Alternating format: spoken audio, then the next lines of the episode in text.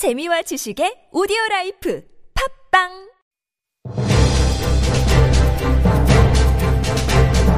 살아있는 비평의 광장 TBS 아고라 안녕하세요. TBS 아고라 송현주입니다. 도쿄올림픽이 끝났습니다. 이번 올림픽 중계와 보도에서 드러난 문제점 한마디로 국민의식 수준과 미디어의 시각 사이에 큰 격차가 있었다 정도로 정리할 수 있을 것 같습니다. 미디어 광장에서 이야기 나눠보겠습니다.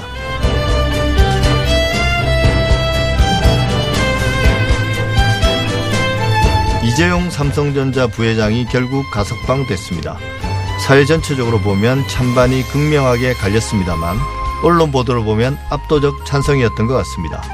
이 부회장의 가석방 사항 우리 언론과 TBS의 보도 TBS 창에서 살펴보겠습니다. TBS 아고라 지금 시작하겠습니다.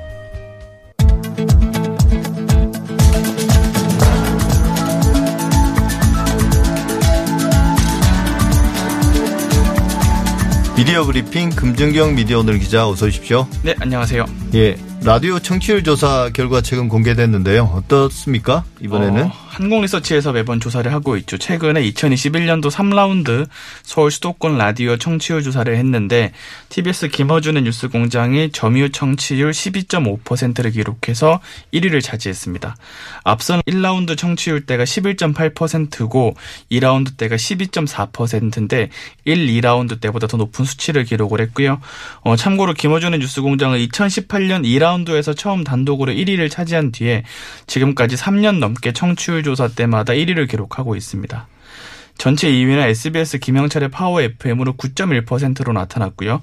또 이번 조사 결과 뉴스공장 3부와 4부 사이에 방송되는 TBS 아침 종합 뉴스가 있습니다. 네, 이 경우에도 8.6%의 높은 청취율을 네. 기록하기도 했습니다.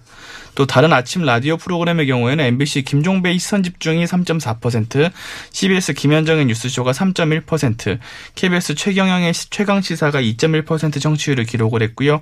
오후 라디오 시사 프로그램 같은 경우에는 KBS 주진우 라이브가 2.7%로 가장 높았고요.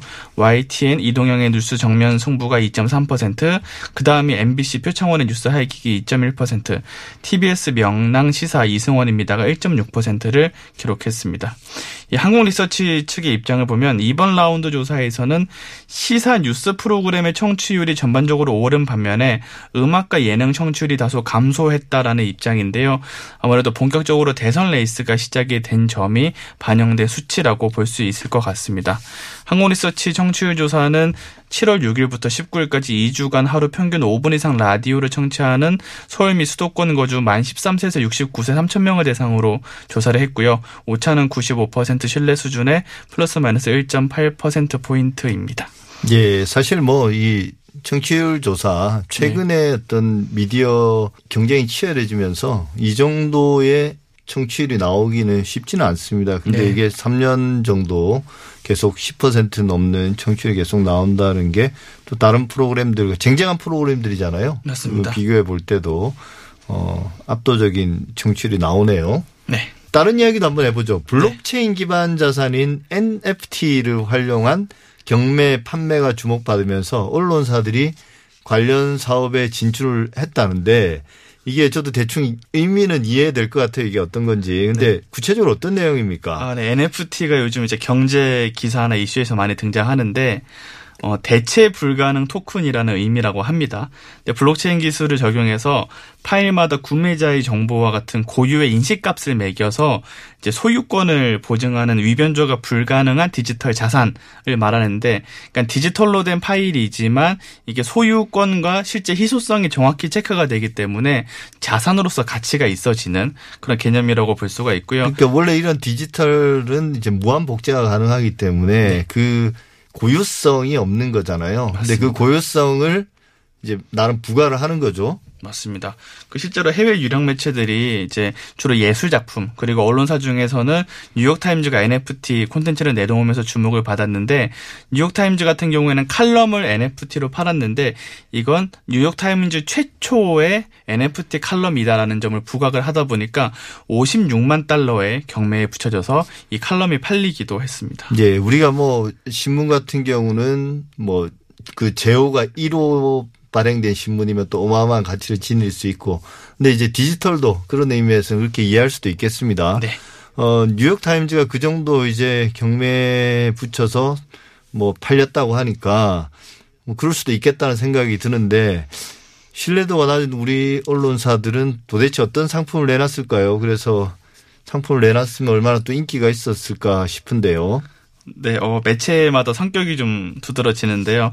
어, 한국에서는 MBC가 지난달 28일 처음으로 NFT 전용 콘텐츠를 판매를 했습니다. 예. 아예 MBC의 아카이브 바이 MBC 사이트를 만들어서 MBC가 창사 60주년을 기념해서 어, 개국 당시 처음 방송, 또 컬러 방송이 처음 도입된 날, 코스피 사상 첫 3천 시대에 진입한 당시 뉴스 화면 이런 것들 NFT로 만들어서 판매를 했고요. 예. 한국경제가 이어서 8월 5일에 후속 주자로 진입을 했는데 한국경제는 지난 5일에 고 이건희 삼성전자 회장의 단독 인터뷰들을 담은 기사 아카이브와 삼성과 관련한 한국경제의 기록들을 모아놓은 NFT 플랫폼 어, 메타파이에 이 정보들을 공개해서 입찰을 진행했는데요.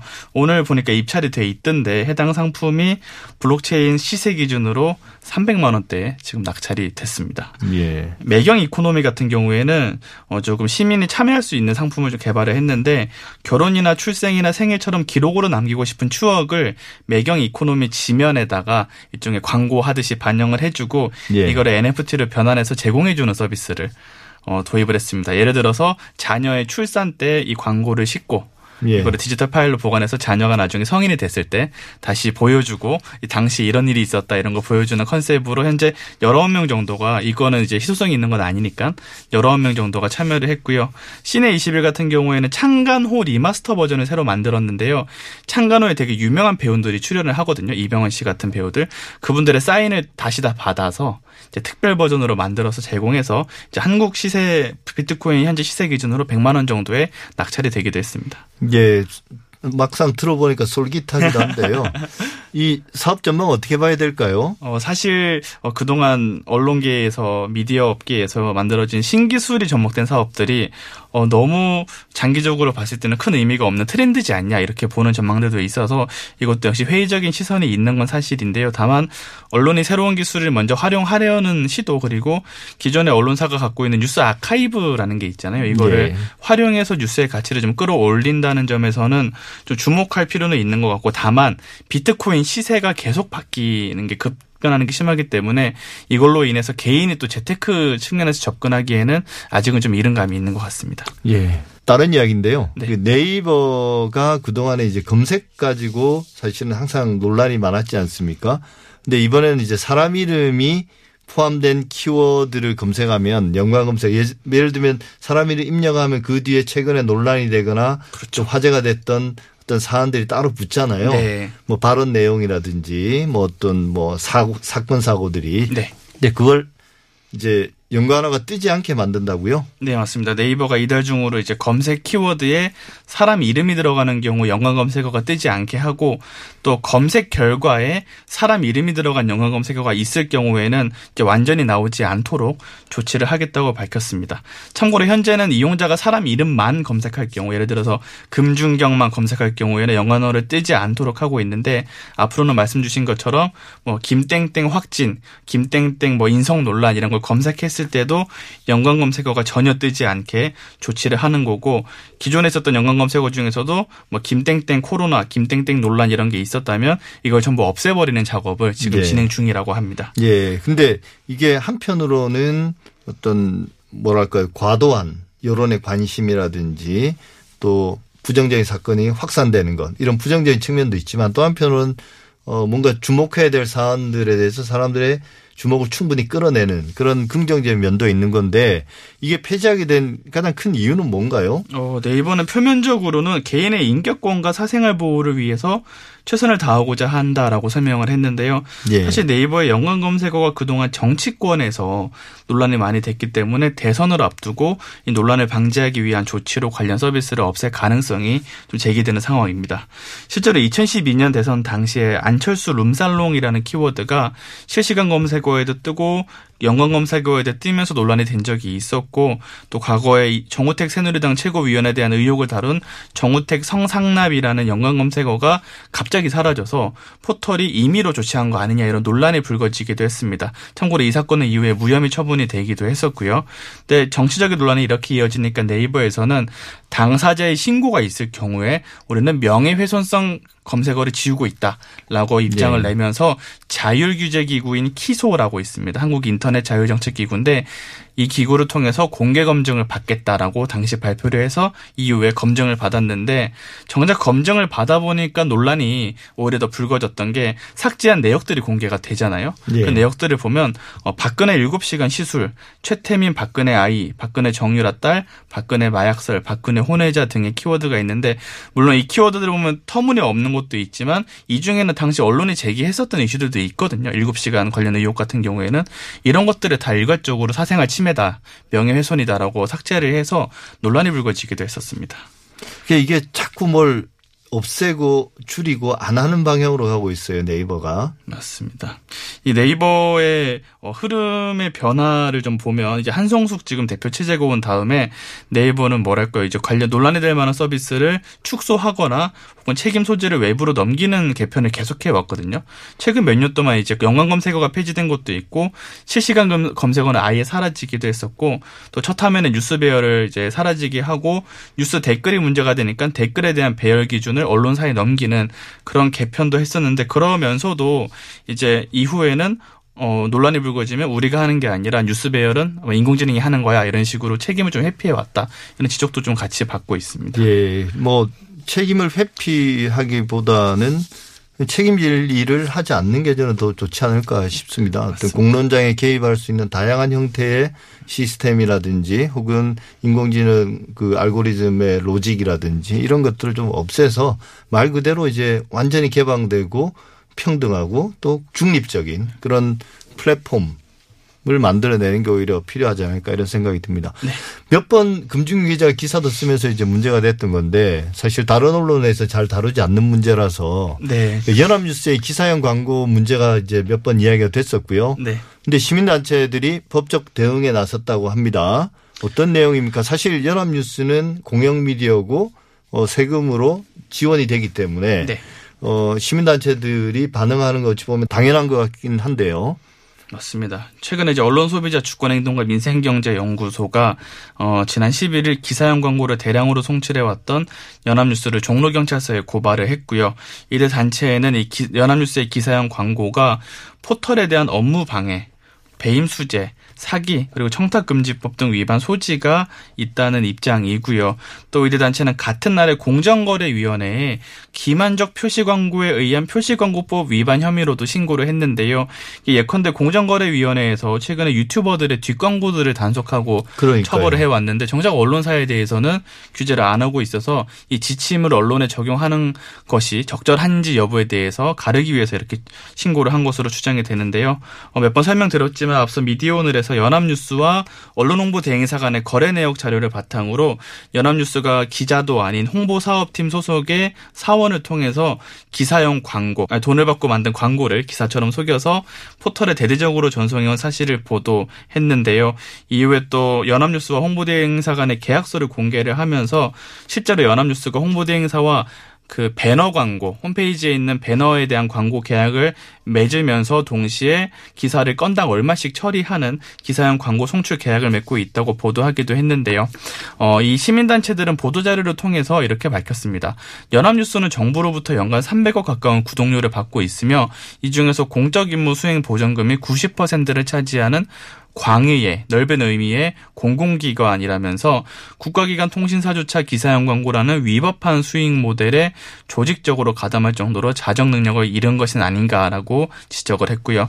이번 대응을 계기로 사실 연합뉴스에 대한 지적이긴 하지만 근본적으로는 언론계 전체가 자정에 나서는 계기가 되도록 하겠다라는 게 이들 단체의 입장입니다. 예, 그래서 처음에 이제 이 사건이 터지고 나서 연합뉴스가 황당하게도 대응하지 않겠다라고 했잖아요. 여기 맞습니다. 해명하거나 적극적으로 그 문제에 대해서 어, 잘잘못을 가리기보다는 그래서 좀 문제가 됐었는데 한 달 만에 결국은 공식 입장을 내놨다네요. 맞습니다. 연합뉴스가 9일에 이제 보도자료를 내면서 어, 그동안 계약을 맺은 당사자들에게 계약 해지를 전부 통보했다. 그리고 이런 기사를 만들었던 홍보 사업팀을 폐지하는 조직 개편을 단행했다고 발표를 하면서 예. 뉴스 정보 서비스의 대대적인 개혁에 나서겠다. 앞으로 무료로 이제 자신들의 홍보를 원하는 소상공인이 있으면 그들을 위해서 봉사하겠다 이런 식의 개편 의지를 밝혔고요. 어, 연합뉴스 같은 경우에는 이렇게 밝히면 마치 문제를 시인한 것 같지만 그렇지는 않고요. 현재 이제 소상공인들을 위해서 지금 사이트 배너 광고를 해주면서 일부 기사도 이제 서비스 차원에서 해준 거지 이거는 좋은 취지로 시작한 거다라는 점을 강조를 했습니다. 그래서 분명히 계약을 해지했다는 것은 금전 대가가 있었다는 걸 인정을 했지만 기사형 광고 자체에 대해서는 사과를 하지 않은 되게 묘한 입장이 나왔습니다. 그러니까 이게 뭐 술은 마셨지만 음주운전은 안 했다 이런 이야기하고 되게 비슷하네요.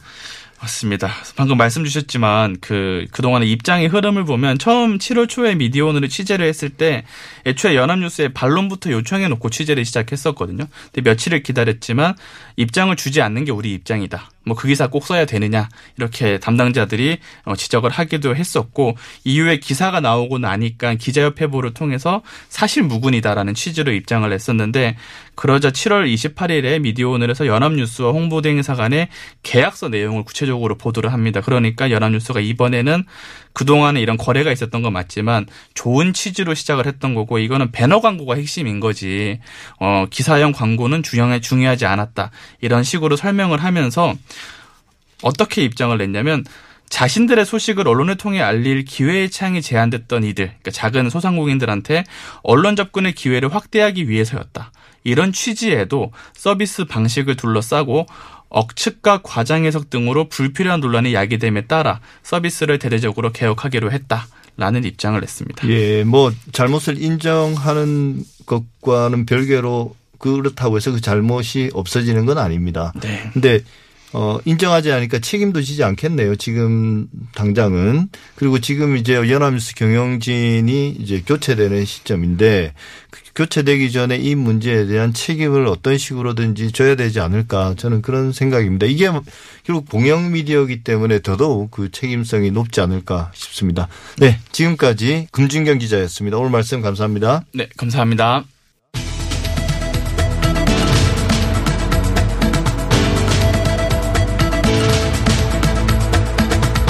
미디어 관련 이슈의 논점과 사실관계를 짚어보는 미디어 광장. 도쿄올림픽이 끝났습니다. 17일 동안 최선을 다한 선수들에게는 칭찬과 격려 아낌없이 보내야겠죠. 다만 올림픽 경기 모습을 전해온 우리 미디어와 언론의 모습에서는 여러모로 아쉬움이 컸습니다. 미디어 광장에서 총평해 보겠습니다. 정미정 언론인권센터 정책위원 어서 오십시오. 안녕하세요. 예, 도쿄올림픽이 끝났는데요. 지난 17일간의 스포츠 중계 뭐 보도 한 줄 정도로 평가해 주신다면 어떻게 될까요? 교수님은 어떻게 평가하실까요? 저는 개인적으로 생각하면 좀 헤맸다. 아, 헤맸다. 예. 네. 저는 한 줄로 말씀드린다면 부끄럽다. 네, 그렇습니다. 이 말로 미처 다 못 담는 것 같습니다. 네. 또 풀어내 보시죠. 뭐 일단 우리가 부끄럽다, 헤맸다. 이게 대표적인 언론사, 방송사가 MBC 아니겠습니까? 우리가 이걸 거의 뭐. 참사 수준이었는데요. 어찌 보면. 어, MBC가 저지른 실수를 다 언급할 필요는 이제 없을 것 예, 같습니다. 다 알려졌으니까 네. 이미. 예. 근데 저는 그 MBC가 저지른 이제 실수라고도 제가 말씀을 드렸지만 이걸 실수라고 표현할 수가 있는 문제일까 그런 생각을 합니다. 사실 실수라고 볼 수는 없죠. 그러니까 특히 어그 개막식 같은 네. 경우에는 방송사들이 정말 심혈을 기울여서 준비하는 코너가 아니겠습니까? 미리 컨셉을 기획하고 또 논의하고 그 과정에서 이제 통과된 걸 결정된 사항을 가지고 이제 제작을 하게 되는 거잖아요. 그런데 일부 국가들에 대한 그런 소개 영상에서 뭐 참사니 뭐 이런 표현을 썼다라는 것은 제작진이 그 논의 과정에서 이것을 이제 동의했다라는 거라고 볼 수 있죠. 아니면 이제 동의까지는 아니더라도 문제 제기를 하지 않았다라고도 이제 볼 수 있는 거죠. 그러니까 이런 것을 어떻게 실수라고 우리가 말할 수 있을까? 우리가 흔히 이제 실수라고 하는 거는 정말 이 일이 닥쳤을 때 갑자기 어떻게 잘못 이렇게 하는 경우 이런 걸 실수라고 하죠. 이렇게 지난한 어떤 논의 과정을 통해서 결정된 걸 가지고 제작에 옮겼을 때 이것을 과연 실수다라고 얘기할 수 있는지는 저는 동의하기는 좀 어려울 것 같습니다. 그러니까 결국 이거는 제작진이 기존에 가지고 있었던 어떤 가치관, 철학, 태도 뭐 이런 것들이 반영된 것이다라고 볼 수밖에 없을 것 같습니다. 네, 뭐 저도 그게 동의하는데 이걸 굳이 실수라고 이야기한다면 조직 전체의 실수인 거고요. 그걸 이제 실수를 저지를 수밖에 없는 조직의 문화, 뭐 가치관. 그러니까 쉽게 말하면 우크라이나 하면 누구나 그렇죠. 체르노빌을 떠올릴 수는 있습니다. 네. IT 하면 또 대통령 암살을 떠올릴 수 있고 누구나 떠올리거든요. 왜냐하면 그게 최근에 계속 보도가 되어 네. 갖고 워낙 강력한 사건이었기 때문에. 근데 그걸 바로 이제 떠오른다고 해서 모두 다 그래 이걸로 가자라고 어 합의를 봤다는 거잖아요. 제작진 그렇죠. 전체가. 네. 그게 이제 어찌 보면 제가 헤맸다고 생각하는 거는 아무 생각이 없었다는 거거든요. 네. 실제로 그런 문제, 이게 왜 문제가 되는가. 그걸 이제 조금 더 우리가 말씀하신 것처럼 강하게 이야기한다라면 이건 실수가 아니라 네. 그죠? 그렇게 볼 수 있는데 결국 그래서 어 이게 조직의 문제이기 때문에 MBC가 자체 혁신 방안을 내놨는데 여기에 대해서는 어떻게 평가하십니까?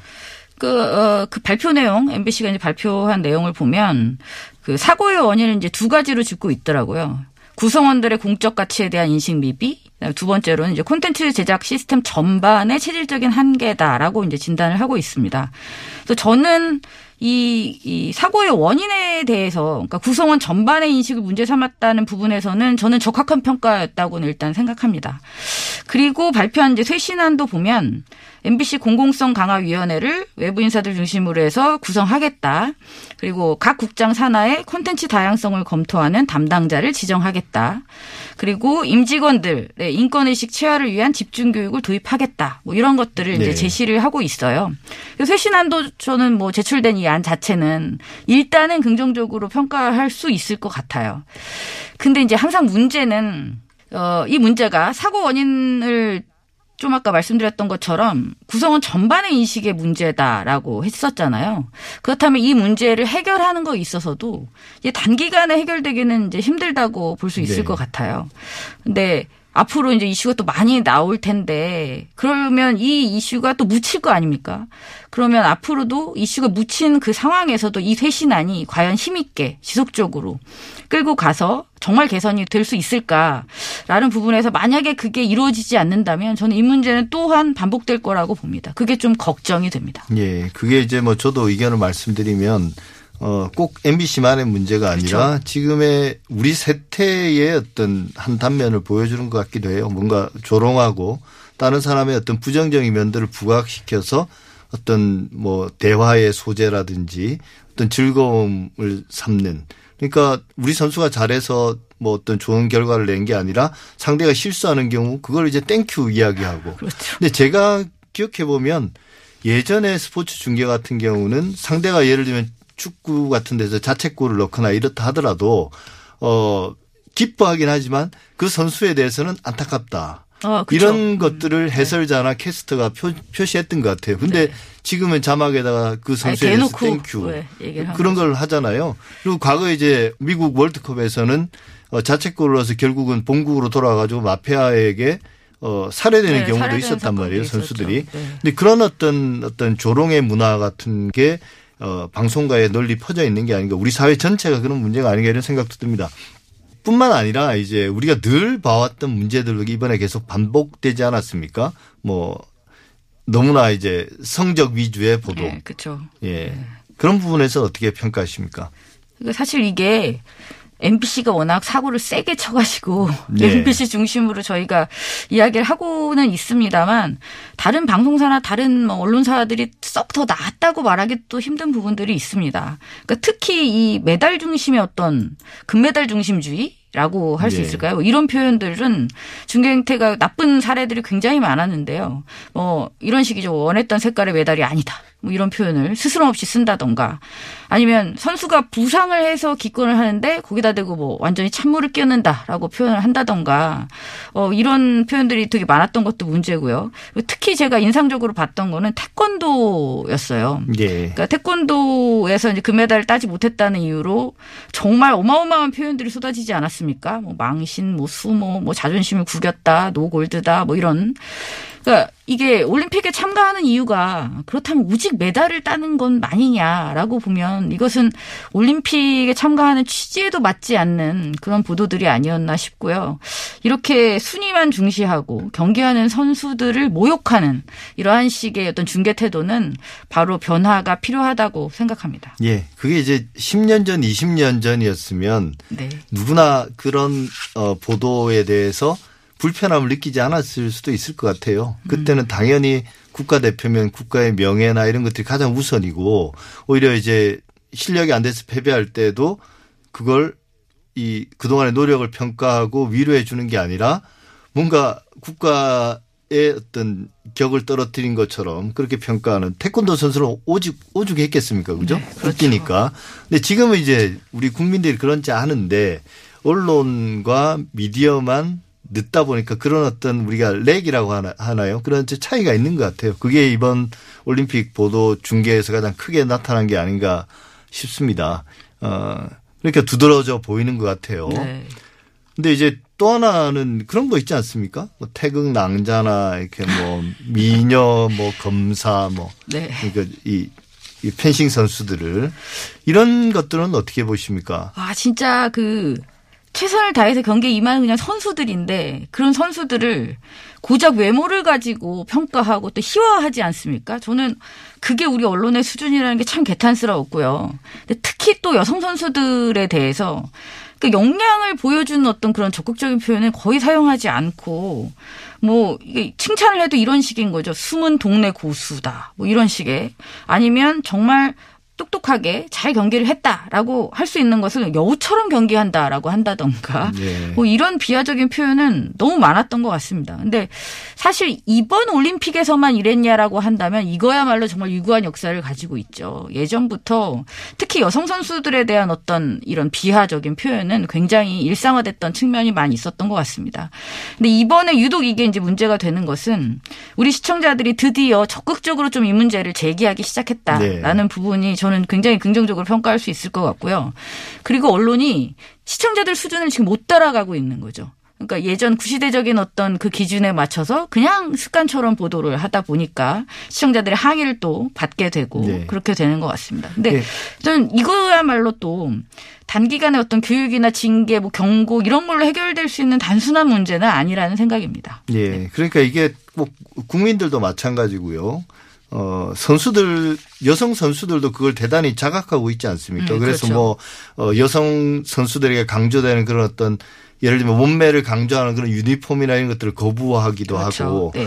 그걸 이제 어떤 국제 기구라든지 그 협회에서 강제하는 것도 대단히 불합리한데 네. 유니폼 규정을 만들어서 그 유니폼이라는 게 어떤 선수의 역량을 발휘하는 것 중심보다는 뭔가 몸매를 드러나게 해서 선정적으로 만드는 이런 것도 좀 웃긴 일인데 네. 그런 것들을 이제 선수들부터 거부하고 나섰고 또 시청자들도 거부하고 나섰는데 여전히 어 언론이나 방송은 네. 거기에 집착하고 있는 게 아닌가 뭐 이런 생각도 들더라고요. 그 여러 문제점 지적해 주셨는데 사실 그 저는 그런 생각도 좀 들었습니다. 처음에 하도 그런 걸로 뭐 성적 지상주의 이런 걸로 비판을 받으니까 오히려 중반 이후로는 과거와는 다르게 비인기 종목이나 우리가 그동안 좀 소홀히 했던 그런 종목들에 대해서 어 중계라든지 뭐랄까 조명하는 그런 네, 보도들이 네. 더 많아진 것 같아요. 그건 오히려 긍정적이긴 한것 네, 같은데요. 뭐 졌더라도 아 뭐 그래도 훌륭했다라고 평가를 한다든지 그런 예. 보도들도 좀 눈에 띄더라고요. 근데 저는 그게 언론 보도가 특별히 뭐 달라졌다기보다는 어 그만큼 선수들이 또 너무 잘해서 네. 흠잡기가 어려운 측면도 있었고 그리고 이제 요 전에 많이 이야기가 됐던 것처럼 잘못 말했다가 또 이제 시청자들의 항의에서 어떻게 대처할 수가 없기 때문에 좀 더 이제 조심스러워지지 않았나. 그래서 앞으로도 저는 이렇게 시청자와 독자들의 감수성에는 최소한 미칠 수 있도록 언론사들이 좀 수준을 높여야 될 것 같다는 생각입니다. 예. 그러니까 말씀하신 대로 이제 이 격차가 났기 때문에 그게 보여졌기 때문에 국민 의식과 어떤 미디어의 시각의 차이가 났기 때문에 이제 개선을 해야 될 것 같고 그런 개선의 시도들이 이번 올림픽 중후반부의 중계나 어떤 보도에서 많이 이제 모습들을 보인 것 같아요. 네. 근데 좀 구체적으로 우리가 기존의 관행에서 이런 올림픽뿐만 아니라 뭐 다양한 스포츠 제전들이 있지 않습니까? 어떤 곳 방향으로 좀 고쳐져야 된다고 보시면 특히 인권이나 이런 측면에서는 그러니까 그 전까지 이 스포츠 중계와 관련해서는 주로 이렇게 예능적인 감각으로 접근하는 경향이 되게 많았던 것 같아요. 그러니까 저널리즘적인 측면에서의 어떤 엄격한 원칙을 적용하기보다는 뭐 비아냥거리고 희화해도 되고 우스개로 그냥 외모 품평을 해도 된다라는 것들이 많이 일반화된 것 같은데 어 이런 것에서 이제 전반적으로 수준을 높이기 위해서는 저는 이게 단기간에 이루어지기는 되게 힘들 것 같습니다. 그리고 스포츠 중계에서 두드러지게 나타났을 뿐 이지 다른 영역에서 또 없다고 말할 수도 없기 때문에 좀 더 장기적으로 지속 가능할 수 있는 아주 지속적인 그런 일상적인 어떤 교육과 제작 가이드라인 뭐 예. 이런 것들이 마련돼야 될 것으로 생각하고 있습니다. 예, 사실 뭐 외국 같은 경우는 이 스포츠 저널리즘이 상당히 발달했고 네. 그 스포츠 저널리즘과 관련해서 어떤 취재 방식이라든지 기사 작성이라든지 이런 뭐 이런 이른바 우리가 프로토콜이나 이런 것들이 상당히 발달해 있거든요. 그래서 네. 뭐 인권도 마찬가지 마찬가지입니다만 물론 그렇다고 해서 문제가 없는 건 아닙니다만 지금까지 정미정 언론인권센터 정책위원과 함께했습니다. 오늘 말씀 잘 들었습니다. 고맙습니다.